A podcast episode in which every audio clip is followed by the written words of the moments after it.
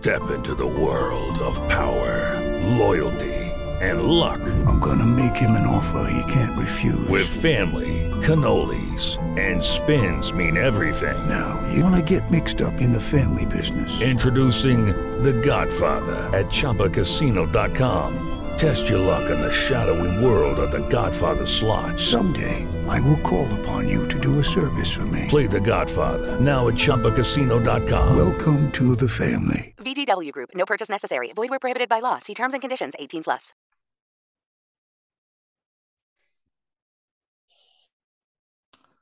Ciao Alberto. Ciao Fabio. Eh, speriamo che la connessione oggi non ci provochi problemi perché siamo tutti e due in località remote e non servite in modo appropriato dalla, dalla fibra ottica. Senti, boh, a livello di notizie politiche e geopolitiche, politiche nostrane e geopolitiche, non è che ci siano grandi novità. Eh, prosegue un po' la saga delle alleanze nel centro-sinistra, i verdi che vogliono entrare, Calenda che non li vuole, Di Maio che non sa che fare, insomma vedremo un po' come si aggiusteranno queste cose. Dal lato mh, eh, geopolitico... No, ma Calenda è proprio cretino perché... Che ha fatto? Eh, lui allea e perde un sacco di consensi alleandosi col PD tra i suoi tradizionali nella speranza forse vana di, di fare un governo, no? Uh-huh. E al tempo stesso smonta questa speranza tirando fuori eh, Frattoianni e Bonelli che portano un 5%, che sono assolutamente vitali per vincere. Cioè, mi sembra veramente una roba dell'altro mondo. Mm, ma sai, quelli poi sto 5% è tutto da vedere, eh, perché ehm, tra l'altro devi vedere esattamente dove te lo portano questo 5%, perché la distribuzione dei collegi, eh, la distribuzione dei voti nei collegi è cruciale. Se ti portassero voti in collegi dove già vinci, dove la coalizione Letta-Calenda, diciamo, vince senza... Sì, ma i 14 deputati, deputati e senatori, adesso non mi ricordo, sono 14, sono, erano 14-15, uh-huh. non so se deputati o deputati e senatori, che è molto. Eh, deve vedere se li riprendono perché avevano eh, ottenuti, adesso non mi ricordo neanche se erano in coalizione col PD o come, come hanno preso. Calenda perde la verginità rispetto ai suoi iniziali sostenitori, uh-huh. facendo, facendo, un accordo col PD dopo che avrà detto chissà quante volte che lui col PD mai più, no? E, le, i centristi puri, duri e puri dicono ecco pezzo di merda, gli hai rifatto l'accordo, ok? Per cui perde uh-huh. tra i suoi impurezza al tempo stesso dice, al tempo stesso dice no, no, lasciamo fuori Bonelli e, e Fratoianni. E allora cosa ha fatto l'accordo col PD a fare? Capito? Tanto non vincerà mai. Ma lo so, boh, probabilmente, sai, ci sono anche delle ovvie, come dire, furbizie tattiche eh, perché quando qualcheduno deve entrare in coalizione tu lo tieni eh, in sospeso fino all'ultimo in modo che quello che poi ottiene è il minimo indispensabile. Ora non so quanto giochi la tattica, quanto giochi effettivamente la, la posizione politica.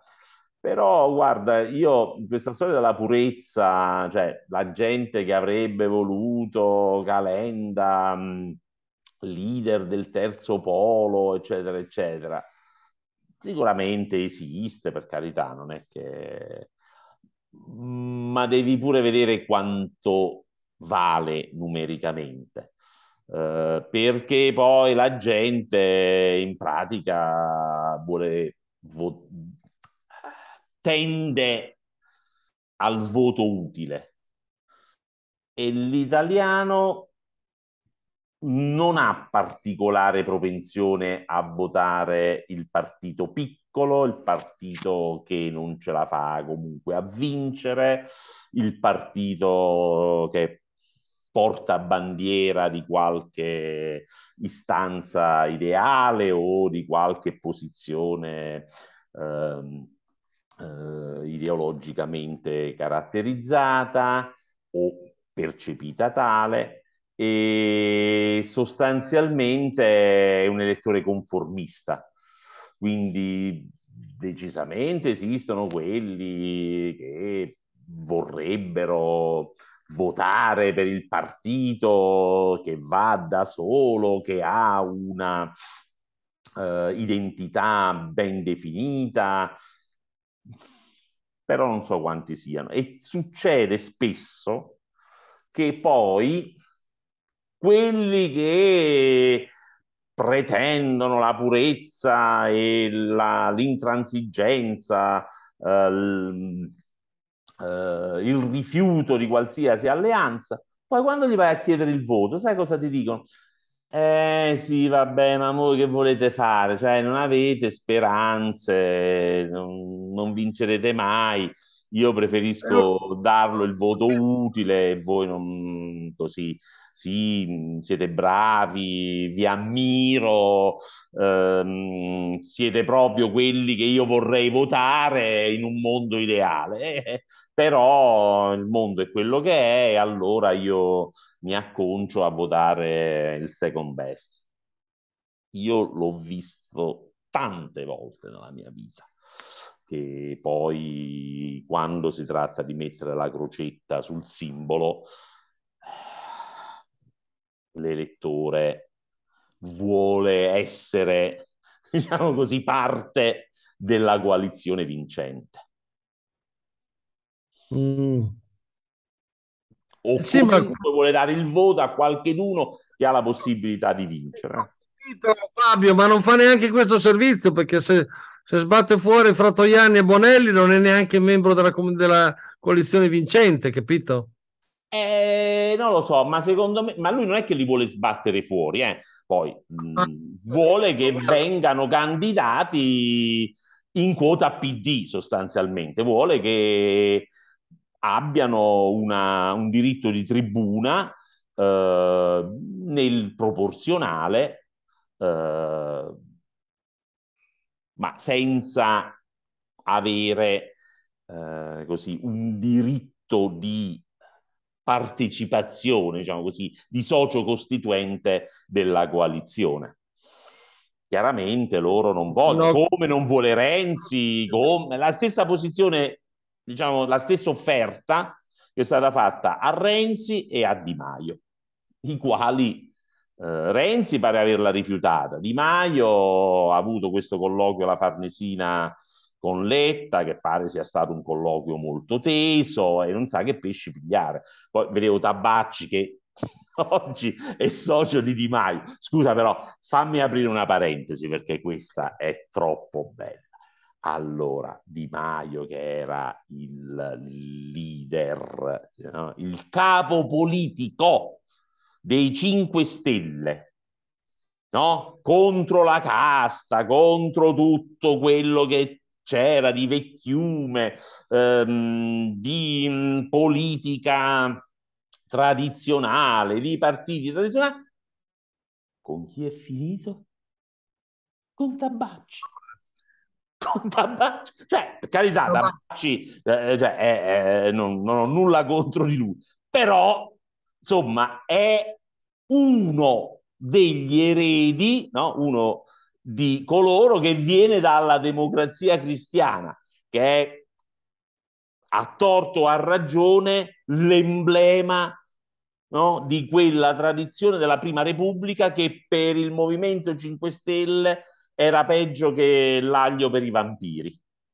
quindi di questa parabola che doveva portare il nuovo, le scatolette di tonno, il vaffa e tutto quello che ci siamo dovuti sorbire per 15 anni, ok, dal 2007 ai giorni nostri. Cosa è rimasto? Alleanza tra Di Maio e Tabacci. Chiudo la parentesi. Quindi ehm, Di Maio addirittura ha una lista con il simbolo e il suo nome, l'ape e sotto c'è scritto Di Maio e ovviamente tutti lo chiamano l'ape Maia e, mm. e non si dovrebbe candidare in quella lista perché no, ma... sta probabilmente che non arriva al 3% e quindi essere paracadutato in un listino proporzionale per avere un seggio, mentre quelli che si presentano con la lista fanno i portatori d'acqua alla coalizione. Cioè, eh, il modo in cui è finita questa parabola dei grillini è veramente degna di un romanzo di fantascienza,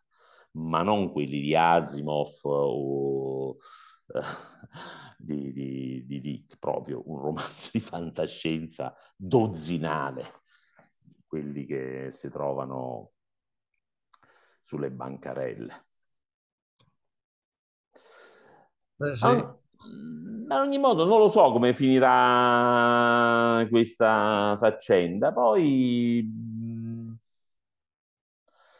non lo so, se lo vedi da un altro punto di vista, proprio quell'elettorato che non si vuole eh, mischiare, per così dire, con Fratoianni, Bonelli e tutta quella estrema sinistra, il fatto che vengano ridimensionati boh, può attirare un po' di voti che magari non vogliono votare il centrodestra, si asterrebbero se nella coalizione centrosinistra fossero presenti questi personaggi. Non proprio eh, piacevoli dal punto di vista dell'elettore moderato e, e, quindi l'effetto netto difficile da giudicare, sai, perché queste elezioni sono elezioni dove tutte le carte sono rimescolate. Mm. Ma ho visto anche l'intervista con Dalimonte che lui dice sembra scontata anche per lui la vittoria del centrodestra. Eh? Dalimonte per me degli analisti politici è il più serio. Guarda, secondo me, per avere un'idea accurata di come con le nuove regole, i nuovi collegi e le nuove coalizioni il voto si andrà a distribuire, devi avere un'analisi granulare a livello di sezioni, perché un collegio che prima non so, includeva mezzo milione di persone, poi viene esteso a boh, 800, 900, un milione di persone. 400, Camera 400. Cambia, scusami. Un collegio senatoriale nel nuovo Senato sono 800.000 persone, un collegio alla Camera sono 400.000. Esatto, però non è sempre così perché il Molise, appunto, uh, ha dei collegi più piccoli. E, eh. Quindi sì, insomma, è una media. Ma comunque questo,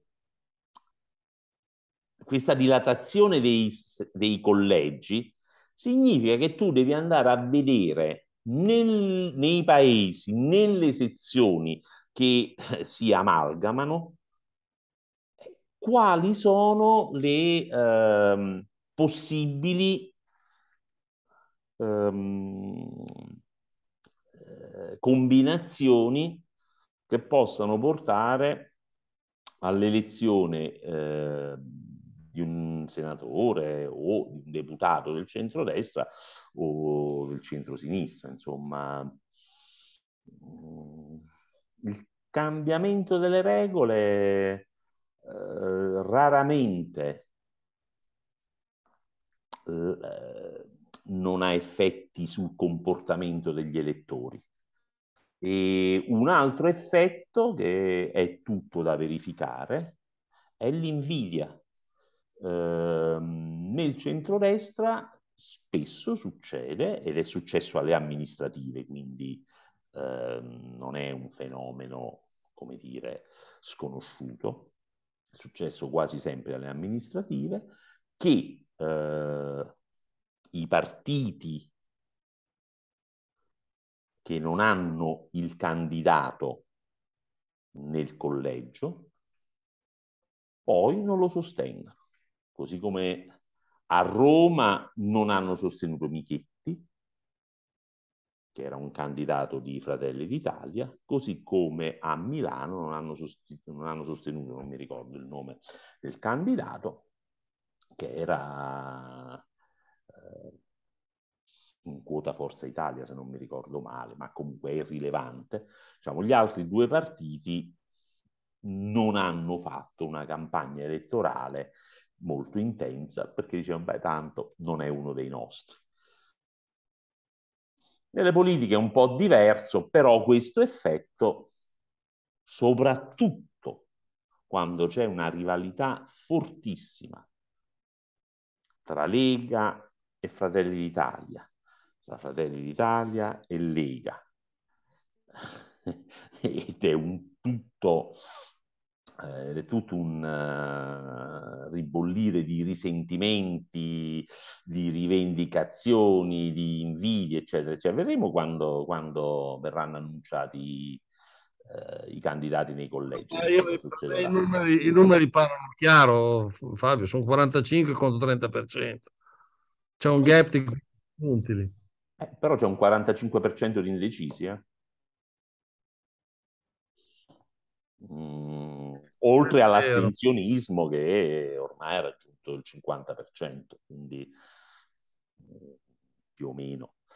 Eh, lì si giocherà tutto sulla capacità di attirare gli indecisi, sulla capacità di portare a votare i propri, che è un elemento importante perché Oggi l'elettore insoddisfatto dalla propria parte politica non vota per l'altra parte politica, eh, semplicemente non va a votare. Eh, quindi bisogna vedere quanto si polarizzerà la campagna elettorale e poi bisognerà vedere che cosa succede eh, nelle prossime 7-8 settimane. Eh, io non ho, diciamo così, avrei difficoltà a fare delle, delle previsioni sulla base sia dei sondaggi sia dei risultati o delle amministrative o di cinque anni fa. Tu pensa a Verona. Chi l'avrebbe mai detto che Verona, che era una roccaforte leghista, sarebbe andata a un esponente del centro-sinistra, esponente atipico, eh, per carità, non, non un uh, RAS locale, non cacicco come, come li chiamava D'Alema. Uh, però, insomma, la verità è che in una roccaforte della Lega ha vinto uno di centro-sinistra. Non è un risultato che è facile riprodurre in tutta Italia, ma comunque, ecco, le, le le possibili combinazioni, le possibili alterazioni del comportamento, il possibile effetto di trascinamento o di dissuasione, eh, sono tutte da, da valutare. Tra l'altro, quelli che fanno i sondaggi nel 2018 avevano predetto che Berlusconi sarebbe rimasto, cioè che Forza Italia sarebbe rimasto il partito con i maggiori consensi nella coalizione di centrodestra. E invece non è andata così. Quindi c'è stato uno scarto di, di diversi punti. in un, diciamo così, in uh, un ambito che è più facile da prevedere, perché dai, chi vota centrodestra poi dice io voto Tizio, voto Caio, non, non sta a dire ah no perché così, con lì, cioè ti dice più o meno, risponde in modo più o meno onesto uh, alle domande dei sondaggisti.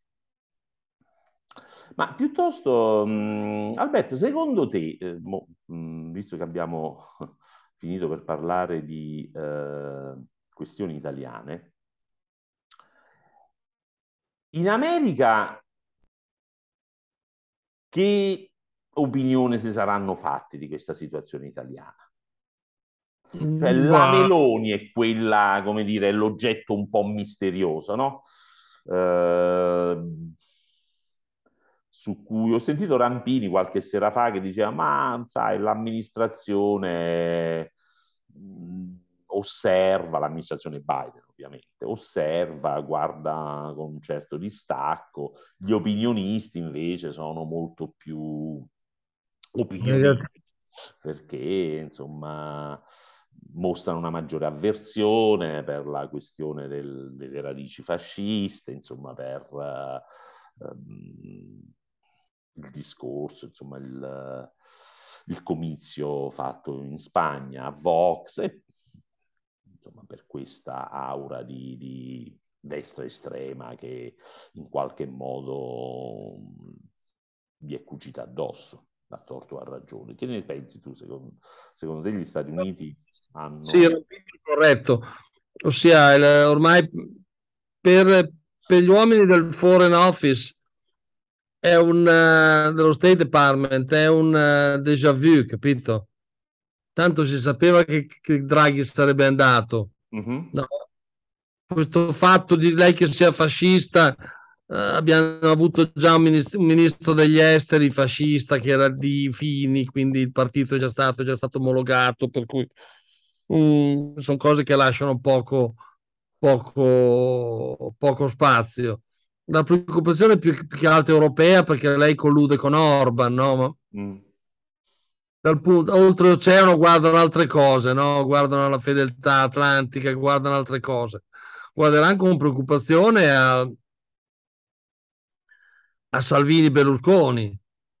Questo sì però ancora non si fascia la testa a nessuno, devono succedere le elezioni, capito? Non, non... Poi sono abituati a questa turbolenza dell'Italia, per cui Draghi non è stato altro che una felice parentesi, ma una parentesi, e nessuno si è mai illuso del contrario. Del resto è andato via solamente sei mesi prima di quando dovrebbe andare via, niente di preoccupante. Sì, sì, certo, ha anticipato un esito, però ecco, che proprio non abbiano un minimo di attenzione, perché poi eh, l'Italia, bene o male, con Draghi è stato il pilastro delle iniziative europee in Ucraina, insomma, ha cambiato un po' la posizione internazionale dell'Italia, ecco. Quindi mh, da questo punto di vista io credo che c'è qualche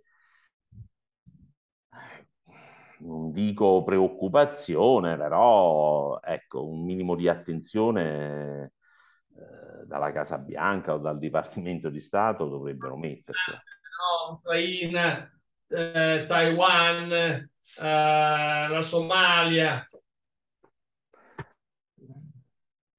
Sai, questa un'altra cosa, la Libia, cioè a me continua a destare assoluta sorpresa il fatto che l'America non si occupi minimamente della Libia. Niente. E, um... ritiene che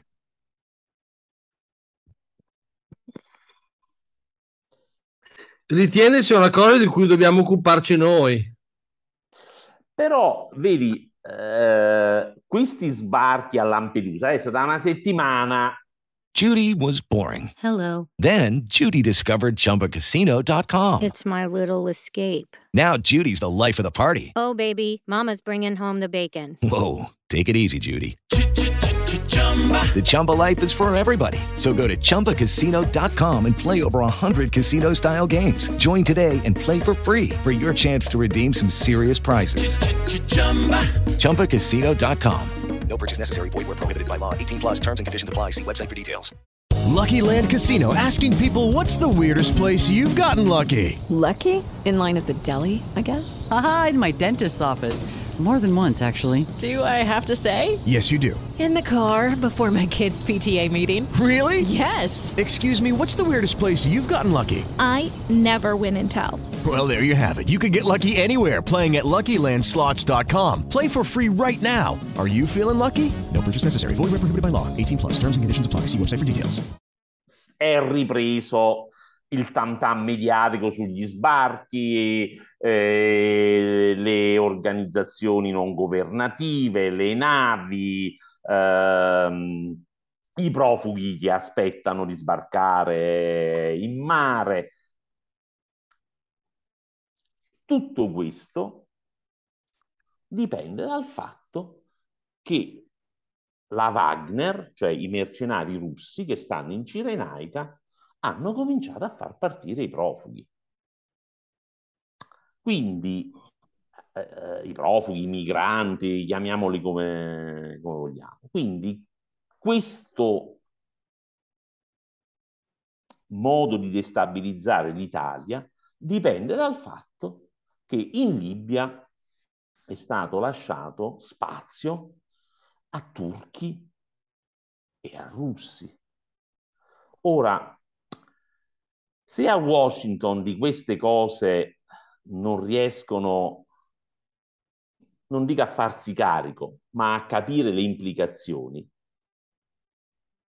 ma che cavolo ci stanno a fare i diplomatici? Che cosa ci stanno a fare gli esperti eh, a Foggy Bottom? Che cosa fanno gli ambasciatori esattamente? Imparano ad alzare il mignolino quando bevono lo champagne? Eh, cioè, ormai c'è tutto un fronte che va dall'Ucraina a Taiwan, dalla Libia eh, all'Azerbaigian, dal Mali al, al sud-est asiatico. E affrontare questo eh, coacervo di problemi in modo slegato, cioè con un approccio nitty-gritty, si dice, cioè ottuso, se vuoi, a me non sembra un, come dire, degno di una grande potenza, di una superpotenza. Cioè, a me, te lo dico con molta onestà, sto Blinken, non, che è il segretario di Stato americano, non mi sembra un'aquila. Non so che impressione hai tu. Ma no, mi sembra... No, io la Libia semplicemente è un fatto... L'America ha meno interesse per il petrolio perché ce n'è fin troppo e quindi la Libia non è altro che una situazione, una situazione particolare di interesse italiano, francese, turco a tre paesi della Nato che sono coinvolti non vedono perché dovrebbero essere coinvolti anche loro in una situazione in cui non se ne viene a capo. Perché questi tre paesi della Nato sono tre paesi che dal punto di vista dell'intervento militare sono degli assoluti cialtroni, con l'eccezione forse eh. della, della Francia, che però non riesce più neanche a curarsi l'orticello dell'Africa francofona, cioè in Mali se n'è andata con, le, con la coda fra le gambe, tanto per fare un esempio. Esatto. E quindi la verità è una e una sola, che gli europei di fare la guerra non hanno no. assolutamente voglia, quindi o entrano in gioco gli americani eh, con eh, appoggi militari, consiglieri, quello che sia, rifornimenti, oppure gli europei sono una manica di amebe sono degli assoluti incompetenti e delle mammolette che hanno paura pure dei petardi di Capodanno. È così. Uh, l'ultima cosa su Taiwan, uh, Alberto, che cosa questa, queste manovre militari che durano per diversi giorni con uh, live ammunition, cioè con uh, proiettili veri, non a salve, uh, sono l'unica reazione che Pechino metterà in campo oppure è solo no. un'avvisaglia di quello che hanno in Ma no, è quello che Pechino può mettere in campo, più ha fatto adottato una serie di provvedimenti commerciali contro la Taiwan, no? eh, l'obbligo di il blocco all'importazione di frutta taiwanese, il blocco alla, all'esportazione di sabbia per il silicio dei, dei semiconduttori TCMC.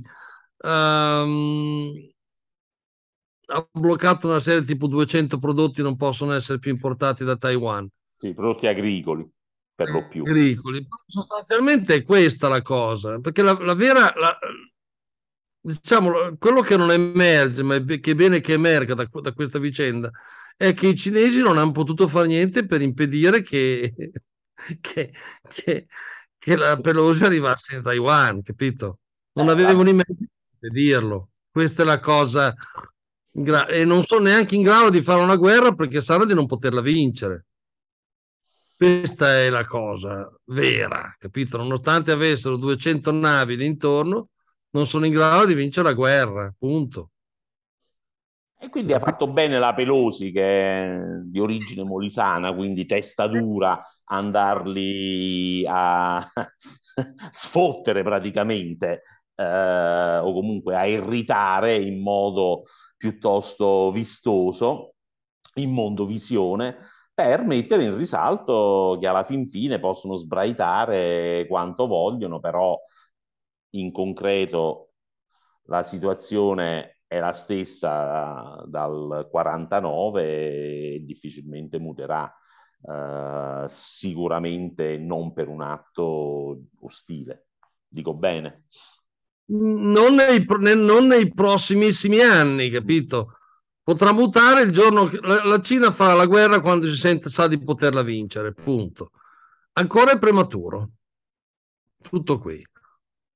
È prematuro e non si sa quando, capito? Quando la Cina acquisterà abbastanza superiorità da sentirsi sicura. Per il eh. momento si rimane qui. Per il momento si rimane qui e, e, la Cina secondo me ha fatto la solita figura di merda perché questo non fa bene al suo prestigio. Queste, non è il momento di mettersi a bombardare, fare, minacciare, capito? La gente ne ha abbastanza dell'Ucraina. Mm-hmm. Ha fatto la, la Pelosi, secondo me, perché non si è fermata davanti a niente. Se i taiwanesi lo volevano ed erano disponibili a pagare a pagare il prezzo per questo viaggio, la Pelosi, la Pelosi dal canto suo ci ha messo il coraggio di andare, perché ci è voluto il coraggio. Sì, sì, no, è stata una mossa. C'è, c'è, un paese che fa una figura di merda colossale, che è la Corea del Sud, dove il presidente coreano con una scusa ha evitato di, di incontrare la Pelosi quando è arrivata. Questa è una cosa vergognosa. Oltretutto questo presidente coreano, un presidente che aveva, era stato eletto su una piattaforma, una piattaforma pro-occidentale, una piattaforma diciamo di dura contro la Cina.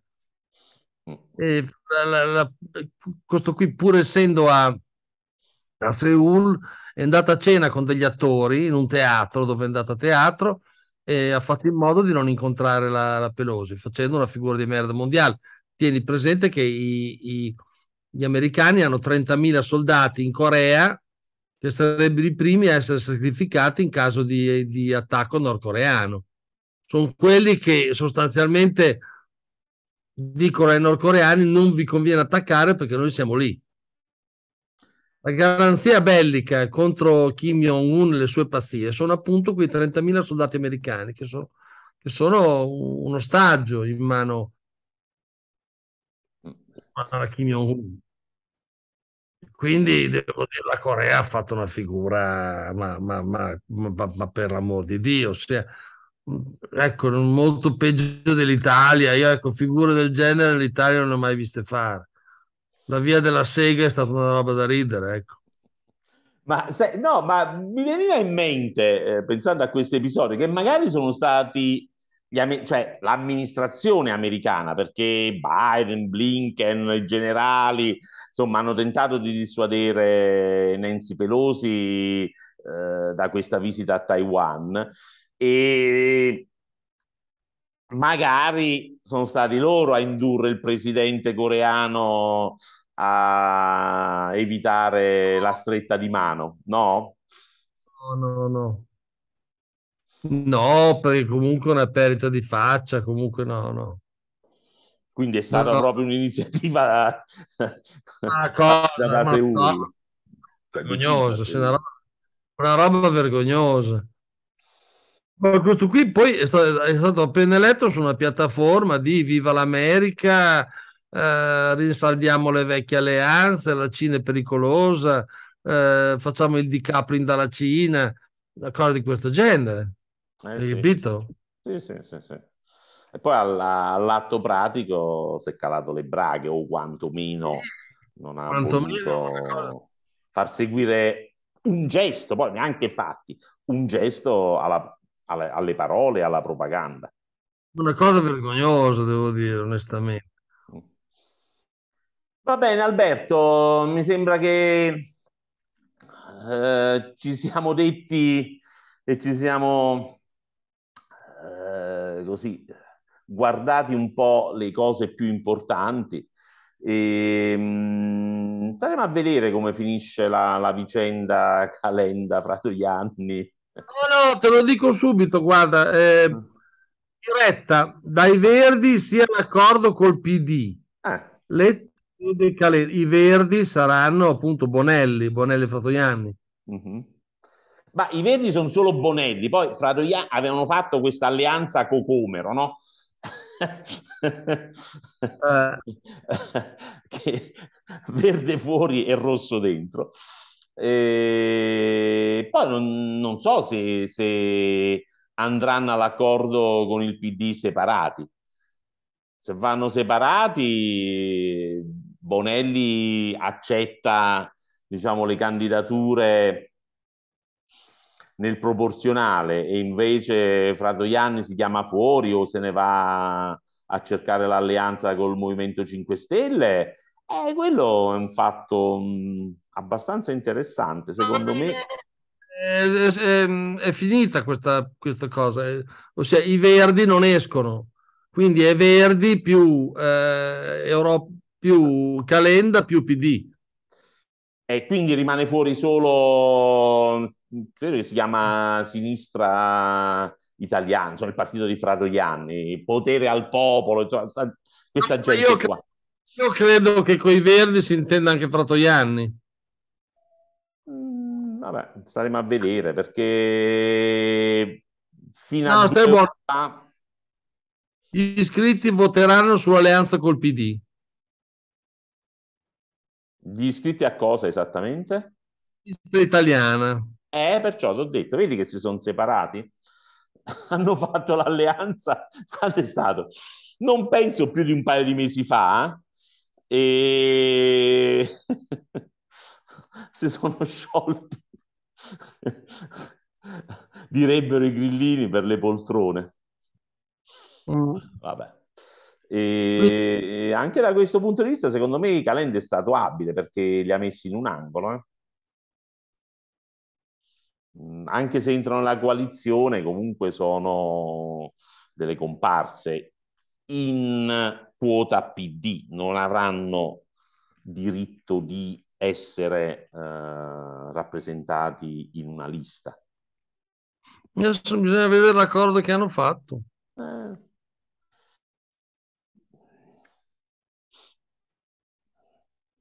I Verdi nei sondaggi già avevano qualche punto, diciamo, eh, sì, significativo. Ecco. Nei sondaggi, i Verdi in Parlamento non mi sembra che abbiano rappresentanti o comunque che abbiano corso. Il partito di Fratelli deve votare. Esatto. Vabbè, sai, queste, tutte queste mh, convulsioni finiranno quando si presenteranno le liste e poi, sai, in campagna elettorale le vicissitudini si scordano. Questi sono aspetti che interessano solo gli addetti ai lavori, quelli veramente appassionati di politica, l'elettore medio di queste cose ne ha un eco, ne sente un eco lontana, quindi ehm, alla fine il grosso eh, dell'elettorato sceglierà boh, per simpatia, analogia, credibilità dei programmi e delle persone, non perché Bonelli o chi per esso ha detto o fatto qualcosa di, di rilevante. Mm. Non mi sembrano aspetti, elementi che cambiano la storia di queste elezioni. L'unico che può cambiare la storia di queste elezioni è Mario Draghi, cioè se in qualche modo lui si dichiara disponibile ad essere coinvolto in un ruolo o nell'altro, perché sentivo, insomma, si vociferava che potrebbe essere Meloni a chiedere a Draghi di restare. Figurati. Sì, ma dico, il fatto solo che se ne parli ti dice che è lui poi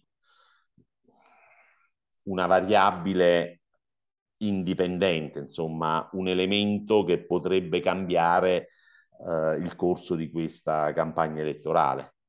Eh, tutti gli altri sono protagonisti, qualcheduno più importante, qualcheduno meno importante, qualcheduno rimarrà nel ruolo di comparsa. E, cioè, Renzi è la persona, diciamo così, è quello, è il personaggio eh, che ne è uscito peggio o che sembra ne uscirà peggio no?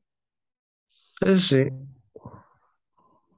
Perché che Paga da solo e quindi anche se riesce a mettere un qualche deputato in Parlamento, sia che vada nella coalizione, quindi ha un numero limitato di, di seggi in Parlamento, non, non finisce la carriera politica o comunque non continua la carriera politica in modo brillante. Eh, il, che, il che è strano, no? Perché tutto sommato lui come tattico è sempre stato una spanna sopra gli altri. È strano che non si sia accorto del rischio che correva No? Uh, questo epilogo non è che fosse così difficile da prevedere, cioè non era impossibile capire che rimanendo tra il 2 e il 3% nei sondaggi il giorno che si sarebbero dovute fare le liste non aveva briscole da giocare e che quindi eh, doveva premurarsi in tempo, cioè doveva costruire delle alleanze prima del giorno in cui devi presentare le liste. E ha avuto mesi, tanti mesi per farlo, però alla fin fine non ha costruito al centro, non ha cercato le alleanze, non ha fatto, non ha messo in campo iniziative che potessero in qualche modo dargli uno sbocco eh, più, più dignitoso quantomeno, eh, ed è molto strano. Che ne pensi tu, Alberto? Eh, non lo so, non, è speciale nel rompere le alleanze Renzi, non nel farle. Alla fine lui si sente sempre così il figo così, e poi è così antipatico che rimane sempre solo. La gente non si fida di lui. È così, alla fine è un uomo solo, capito? Un uomo senza alleati. È un Però, uomo che ne so, nel, in questa legislatura è stato quello che ha avuto le intuizioni e eh, le iniziative politiche più importanti e più eh, dense di conseguenze, cioè sia la sconfitta di Salvini dopo il papete, sia la eh, cacciata, insomma, sia la fine del governo Conte 2 e eh, l'arrivo di Mario Draghi, eh, sono due eventi che Renzi ha propiziato. E, e per propiziarli comunque avrà dovuto tessere delle alleanze, avrà dovuto tessere delle relazioni, avrà dovuto fare un'attività diplomatica intensa che magari non è finita sui media in prima pagina, però ecco, ha dovuto dimostrare delle doti di tessitore piuttosto notevoli. Strano che queste stesse doti non le abbia dimostrate nell'assicurarsi un futuro politico. Eh, no, lui si è assicurato lui si è assicurato un futuro economico, in parte, con quelle sue comparsate in Arabia Saudita. Ma lui ha, deviato dal cercare di assicurarsi un, un futuro politico. Non credo che ci abbia più provato da anni. E adesso qui si, qui si vedono le conseguenze. Però si è portato un mucchio di deputati con sé, eh, eh, senatori, quindi questi rimangono culo, deputati che lo prenderanno in culo perché nessuno di loro sarà votato. No, nessuno, sì, eh, sì, nessuno di loro, ra- difficilmente mh, mm, molti di loro, un, una percentuale sostanziale di, di, loro rientrerà in Parlamento in qualsiasi ipotesi anche ottimistica.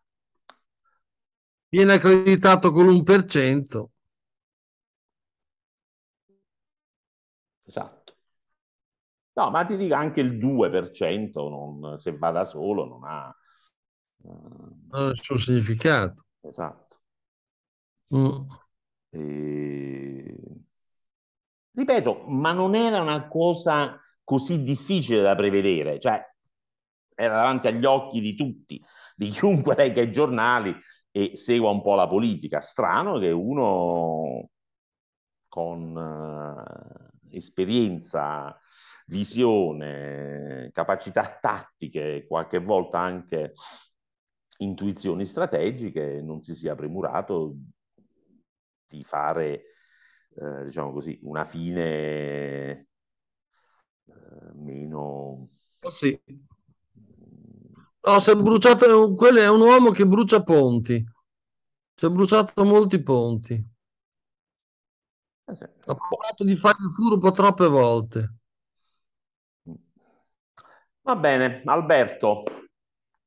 Ciao Fabio. Con questa nota dolente per Renzi, concludiamo anche la nostra puntata odierna con il solito invito a mettere un like, eh, iscrivervi al canale e eh, commentare sul, sia sui social sia sul canale YouTube perché noi rispondiamo, ci fa piacere questa interlocuzione e per chi è già in vacanza auguriamo buone vacanze, eh, per chi è rimasto a lavorare o le ha già finite auguriamo un buon weekend e un buon ritorno al lavoro. Ciao a tutti. Ciao Fabio, ciao ciao ciao.